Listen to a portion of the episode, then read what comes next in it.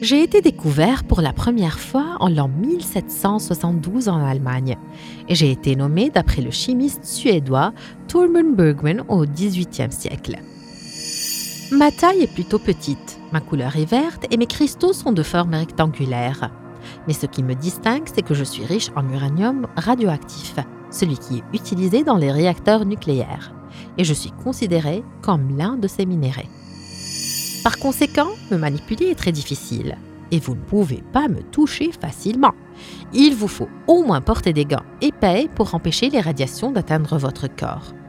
Et pourtant, je suis présent dans de nombreuses régions de la Terre, comme l'Angleterre, la France, l'Allemagne, le Portugal, ainsi qu'en Afrique. Et on me trouve généralement dans les roches granitiques, donc on a dit que je suis facile à trouver, mais difficile à gérer.